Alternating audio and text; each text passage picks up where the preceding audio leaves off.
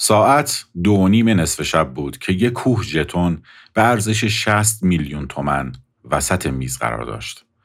امیرعلی به بازیکنها گفت سقف میزه یعنی مبلغی که وسط میز جمع شده بالاترین حدیه که توی یک شب برای اون میز مجازه. بیشتر از اون بازیکنها حق ندارن بازی کنن. پس دست دست آخره.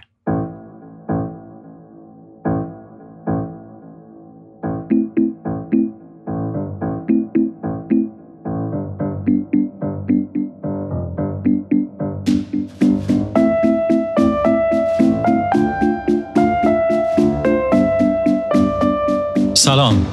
به پنجمین قسمت پادکست سریالی تماشای پاندورا خوش آمدید این مجموعه اسپینافی از پادکست کاف بزرگسالی به قلم و آهنگسازی مسعود هیدریانه اگه قسمت قبلی رو نشنیدید پیشنهاد می‌کنم از ابتدا شروع کنید. چون داستان این مجموعه به هم پیوسته و مرتبطه.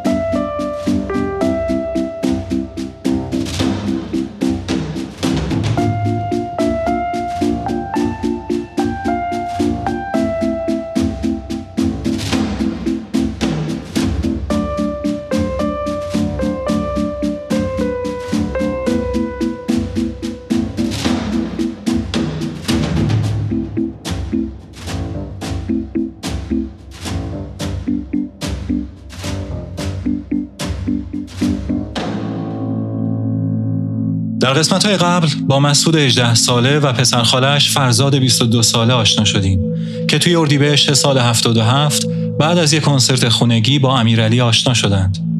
امیرعلی به اونها پیشنهاد داد تا توی یه بازی نمایشی پوکر شرکت کنند و با بازی کردن نقش بازنده ها پول خوبی به جیب بزنند. مسعود و فرزاد توی اون خونه با دختری به نام پگاه آشنا شدند و فرزاد سعی کرد با اون دختر دوست بشه اما مشخص شد که پگاه یکی از گرداننده های بازیه و مهارت های ویژه‌ای توی تقلب و جابجا کردن برگ داره. با رسیدن همه بازیکن های اون شب بازی شروع شد و هر کسی سر جای خودش قرار گرفت و یواش یواش بازی جدی و جدی تر شد. حالا بریم که ادامه ماجرا رو بشنویم. تماشای پاندورا قسمت پنجم هورمون روی شقیقه.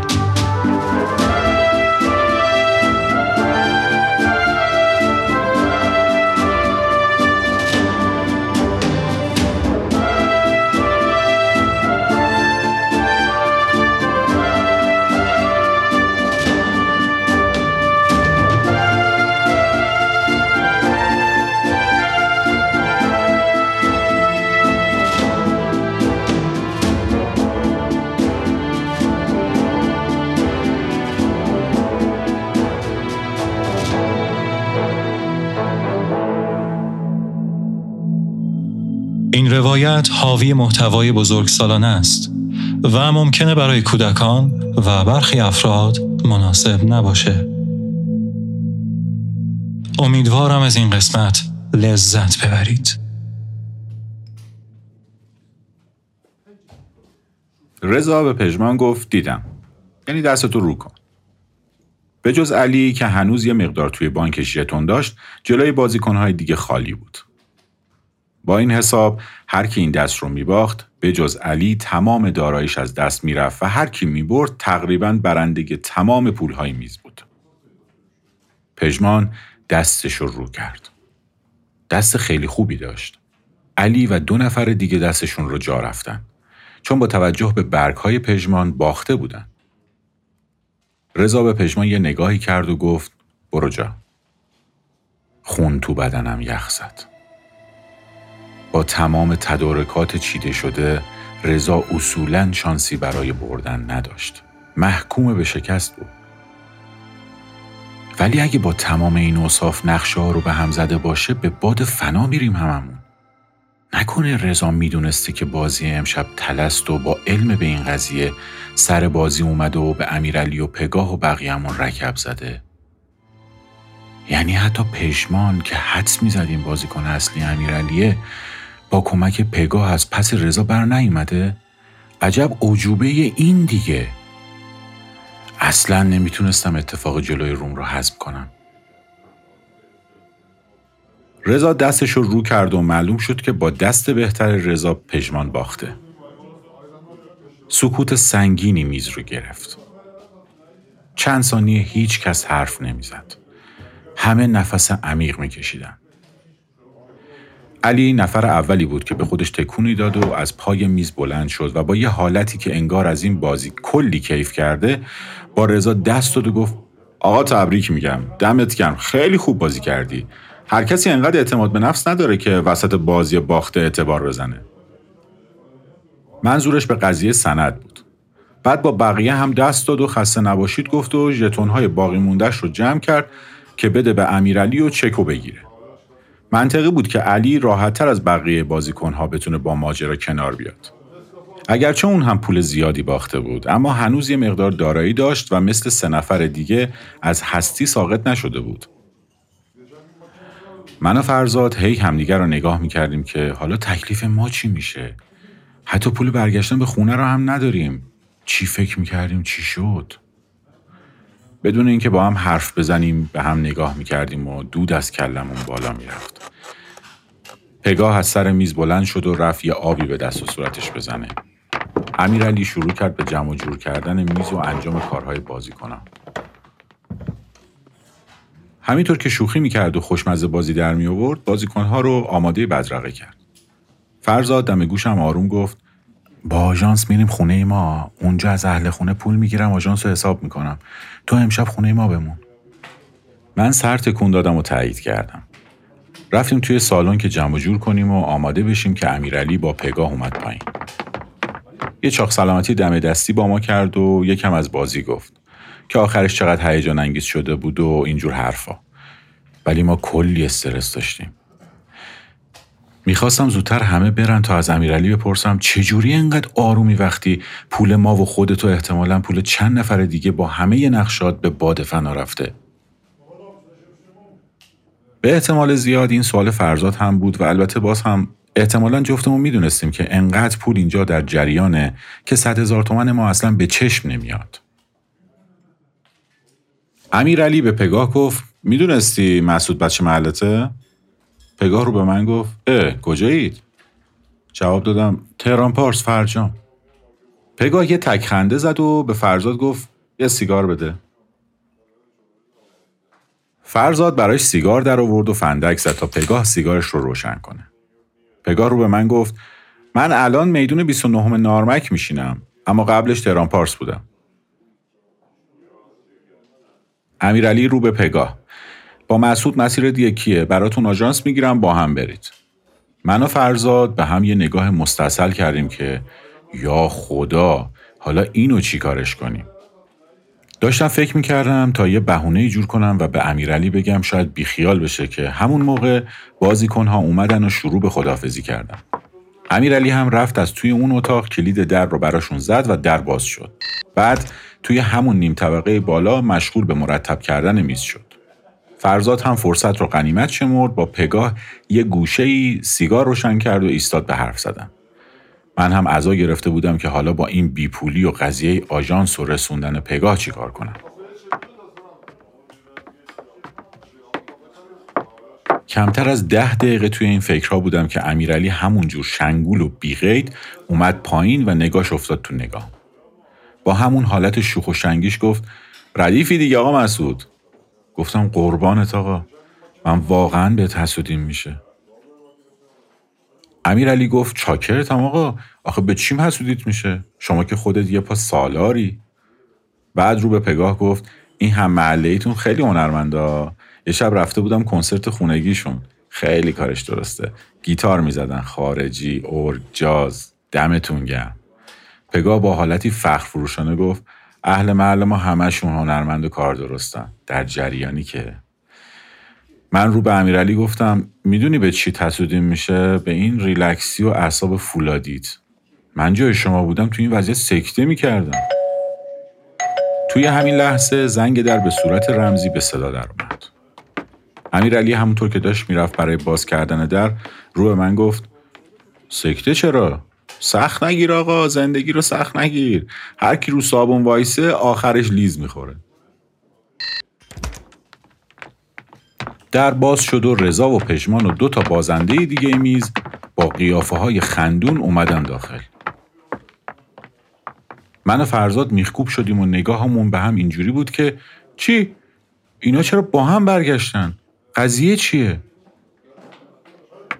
امیرعلی اومد پایین و رفت رضا رو بغل کرد و بوسیدش و گفت دمت گرم آقا رضا خیلی چاکرم خیلی تمیز بازی کردی. بعد دست کشید به کله کچل پژمان و گفت سلامتی همه زندونیایی که از لحظه لحظه مرخصیشون استفاده مفید می‌کنن. بعد همه خندیدن و امیرعلی با اون دو نفر دیگه دست داد و خوشو بش کرد. رفتم نزدیک فرزاد و آروم بهش گفتم فهمیدی چی شد؟ همشون با هم بودن. سوژه اون علیه بود. فرزاد با بحت گفت آره دهنشون سرویس. علیه انقدر توی بازی نخودی شده بود اصلا فکرم نرفت به این سمت که سوژه اصلی خودشه. پگاه که حرف رو شنیده بود زیر سیگاری رو داد دست فرزاد و به همون گفت اگه غیر از این بود یهو انقدر پول وسط نمیذاش که. غرور بد چیزی عزیزم. هیچ وقت معلوم نمی‌کنه واسه اینکه حسابت کنن حاضری چقدر پیاده شی. فرزاد از پگاه پرسید کیا امشب مشقی بازی کردن؟ پگاه جواب داد به جز علی همه. فرزاد بانک و سند و اعتبارم فین بود. پگاه آره دیگه ما که انقدر پول نقد نداشتیم با این یارو بازی کنیم. تازه اینجوری طرف خیلی بیشتر حساب بازنده روی رضا باز می‌کرد. امیرعلی با چند تا دسته اسکناس اومد پایین و از دم شروع کرد به شمردن و حساب کردن سهم بازی کنم. به فرزاد که رسید 150 هزار تومن به علاوه پول آژانس رو داد بهش و گفت درسته؟ فرزاد گفت درسته؟ امیرعلی به سبک قهرمان های ورزشی با فرزاد دست داد و بغلش کرد و به پگاه گفت زنگ بزن آژانس بیاد. مقصد اول نارمک بعد تهران پارس.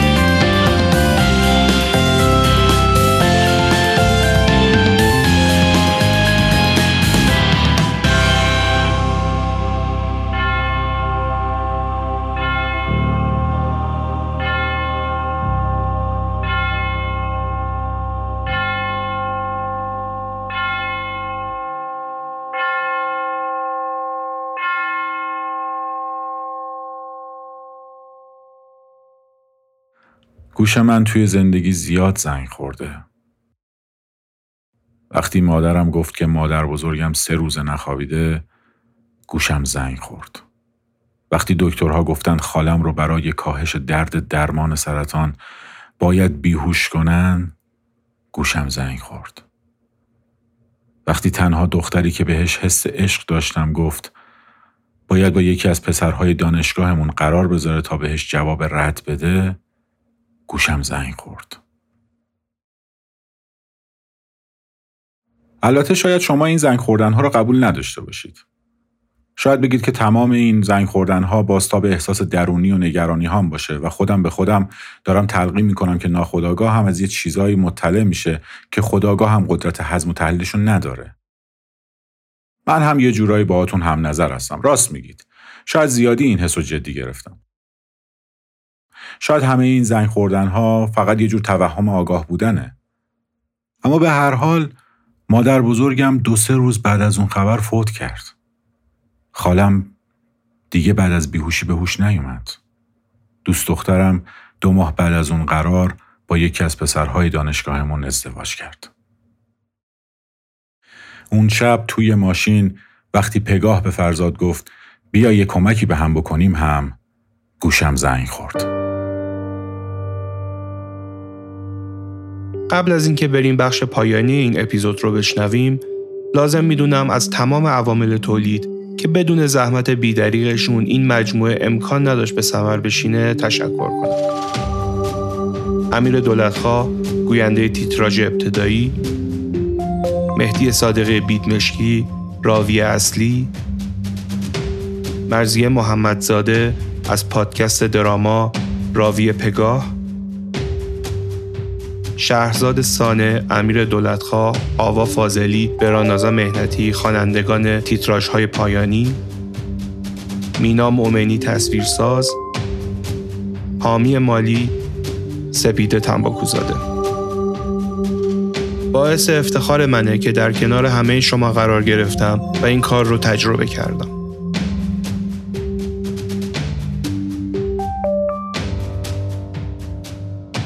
توی روایت داستان در کنار تمام تلاشی که برای امانتداری اصل ماجرا صورت گرفته برای حفظ حریم شخصی آدمها و از نفس نیفتادن روایت نام تعدادی از افراد، مکانها، مشاغل و نسبتها بدون صدمه خوردن به قصه عوض شده.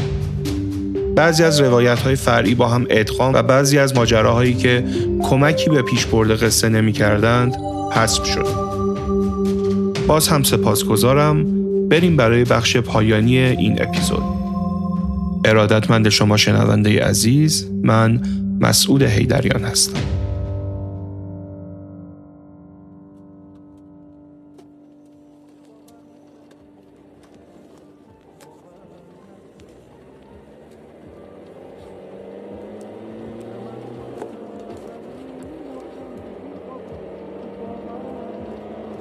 تازه سوار آژانس شده بودیم و می‌رفتیم که اول پگاه رو برسونیم. پگاه و فرزاد عقب نشستند و من جلو. تلاش های فرزاد برای جلب توجه پگاه هنوز ادامه داشت و راجع به بازی و اتفاقات داخلش صحبت می‌کرد. پگاه هم ما از وقتی محل بازی رو ترک کرده بودیم توی یه عالم دیگه ای سیر می‌کرد. حالش به کسی میمون که انگار از مجلس ختم برگشته. شبیه به آدمی که عذا و گریش رو توی مسجد جا گذاشته و حالا توهی و در هم شکسته به سمت آشیونه خالی میره. اگه می‌خواستم توجیه کنم می‌گفتم خب چند ساعت تحت فشار و استرس داشته نقش بازی می‌کرد. این تخلیه شدن انرژیش طبیعیه. اما با پیش پرده که عصر ازش دیده بودم می‌دونستم که اینجور بازی ها واسه امثال من و فرزاد فشاره. واسه اون کار روزمره است. پس قضیه این نبود. پگاه پنجره ماشین رو کامل داد پایین و کمی سرش را از لای پنجره بیرون کرد تا هوایی بخوره.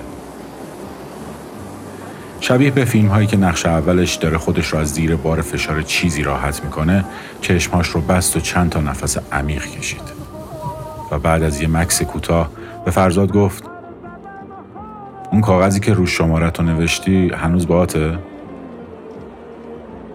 فرزاد زوغ زده گفت آره پگاه گفت بدش. فرزاد حول و هیجان زده دست کرد توی جیبش و از کیفش کاغذ رو در آورد چکش کرد و به پگاه داد. من که تماشای صحنه عقب ماشین به صورت زیرچشمی و نامحسوس برام سخت بود گفتم ببخشید پشتم بهتونه. به این بهونه سرخ نشستم که بتونم نمایش جدید پگاه رو ببینم. پگاه کاغذ رو گرفت و گفت من شمارت رو می‌گیرم. اما قول نمیدم بهت زنگ بزنم فرزاد چرا نتونی؟ پگاه بحث تونستن نیست بحث دونستنه فرزاد دونستن چی؟ پگاه دونستن این که من به درد تو نمی‌خورم فرزاد مگه من چمه؟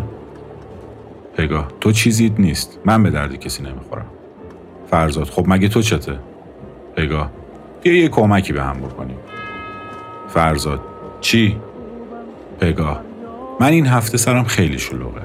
حداقل سه تا بازی رو باید میز بگردونم. میز گردوندن هم اینجوری نیست که فکر کنی سر شب میری بازی می‌کنی آخر شب پولشو می‌گیری. بند و بساتی داره واسه خودش. باید قبلش بری بازی همه رو توی محیط های جداگانه چک کنی بازی خونی کنی شگرتا و تقلباشون رو یاد بگیری. لمهاشون رو برای شب بازی توی یه استراتژی بچینی. خلاصه داستان داره. پگاه تا این حرفها رو زد فهمیدم که چرا قیافش برام انقدر آشناست بی خود نبود که امیرعلی قبل از امشب ما رو یه جای دیگه هم دعوت کرده بود اون شب توی اون بازی ارزون ما داشتیم دستمون رو براش رو می‌کردیم و پگاه هم خیلی موشمرده طور اونجا بود. برخلاف نوع حضور امشبش اونجا بدون اینکه جلب توجه کنه هممون رو مثل یه مجله از بالا تا پایین خونده بود و ورق زده بود و حفظ کرده بود. تا برای برنامه اصلی که امشب برگزار شد شامورتی بازی در نیاد و از توی کلاه شعبد بازی کسی برگ برنامه ریزی نشده بیرون نریزه. پگاه ادامه داد حالا وسط این هفته شلوغ یکی از دخترای فامیلمون که دوستم هم هست اومده خونم. باید حواسم به اونم باشه. اگه این یه هفته ده روز رو سرگرمش کنی منم قول میدم وقتی سرم خلوت شد به زنگ زدن فکر کنم. فرزاد بین شوخی و جدی گفت مگه من شهر بازی هم که کسی رو سرگرم کنم؟ پگاه گفت اگه نباشی هم وقتی ببینیش آرزو می‌کنی که یکا شهر بازی بشی. من که علکی کسی رو پیشنهاد نمی کنم که. خیلی دختر ماهیه. فرزاد با لحنی شیطنت آمیز گفت خب اگه انقدر که میگی خوبه نمیترسی که بعد از ده روز برم با اون؟ پگاه با یه حالت سرد و تمسخرآمیزی که یه زر نزن خاصی توش مستطر بود گفت آخ آخ آخ دلم و شکستی هستم چرا به فکر خودم نرسیده بود؟ بعد لحنش رو یکم جدی کرد و ادامه داد چرت نگو. این یه هفته ده روز من رو خلاص کن بعدش اگه خواستی خودم میام دستتو می‌ذارم تو دستش. راننده آژانس که معلوم بود هنوز خوابالوده است پرسید کدوم میدون؟ پگاه گفت 29 راننده پیچید توی میدونهای سرسبز منطقه نارمک. پگاه رو کرد به فرزاد و گفت قبوله؟ فرزاد با شک پرسید خب حالا از کجا معلوم که اون بخواد با من سرگرم بشه؟ پگاه کلافه جواب داد می‌خواد اونش با من. کافه کندو رو توی رشید بلدی؟ فرزاد. آره. پگاه ساعتش نگاه کرد و گفت امروز ساعت شش عصر اونجا باش. اسمش لیداه. هم سن و هم قد منه. یکم از من تو پرتره. دیر نکنی ها. پگاه رو به راننده آژانس گفت جلوی این ساختمون دو قلوه لطفا نگه دارید. ماشین ایستاد. پگاه رو به فرزاد گفت یه کاری کن بهترین ده روز تمام زندگیش باشه. این رو گفت و پیاده شد من و فرزاد دم در اون خونه ماشین رو نگه داشتیم تا پگاه کلید انداخت و وارد یکی از اون دوتا ساختمون های دوقلو شد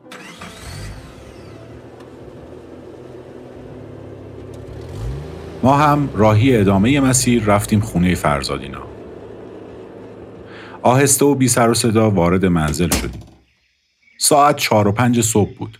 جا انداختیم و خوابیدیم.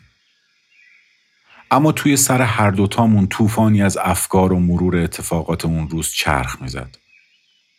من به پگاه و استعداد عجیبش برنامه پوکر، امیرعلی، گاف بندی، اینکه چقدر ممکنه چیزی که می‌بینم و برداشتم ازش متفاوت باشه فکر اینکه اگه توی جبهه مقابل بودم کی می‌تونست نجاتم بده یا کاری کنه خسارتم کمتر بشه فکر می‌کردم من که کلا پوکرباز خوبی نبودم و از بازی هایی که جنبه تفریح ندارن همیشه پرهیز می‌کردم حتی از هواداری یه تیم فوتبال مثل استقلال و پرسپولیس بعضی وقتا کلکل ها و تعصب کشیدنهاش بیشتر از یه سرگرمی بود و من ترجیح می‌دادم که انرژی و تمرکزم رو روی ماجراجویی های جدیتری بگذارم.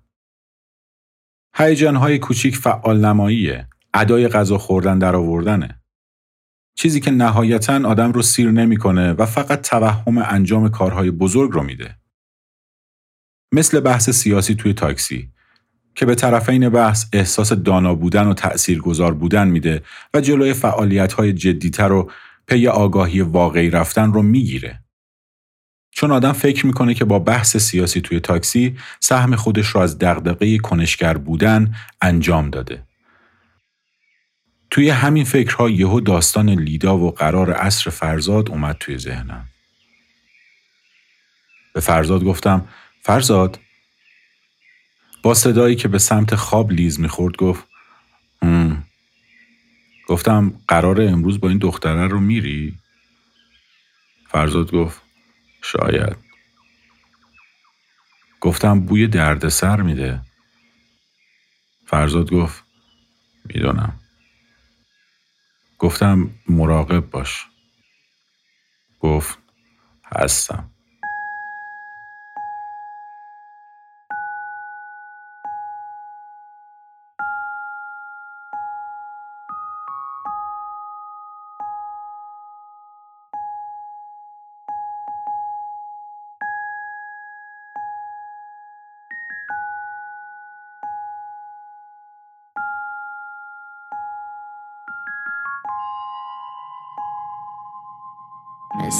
یه ساقه گندم که غم مرگ بار داسی رو بغل کرده.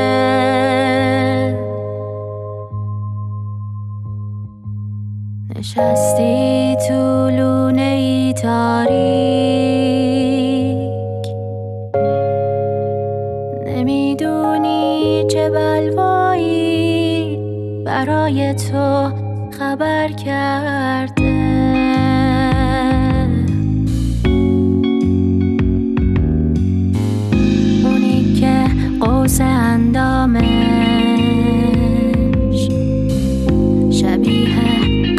دعوت بود. اونی که چشم تب دارش مثل بون بست خلوت بود.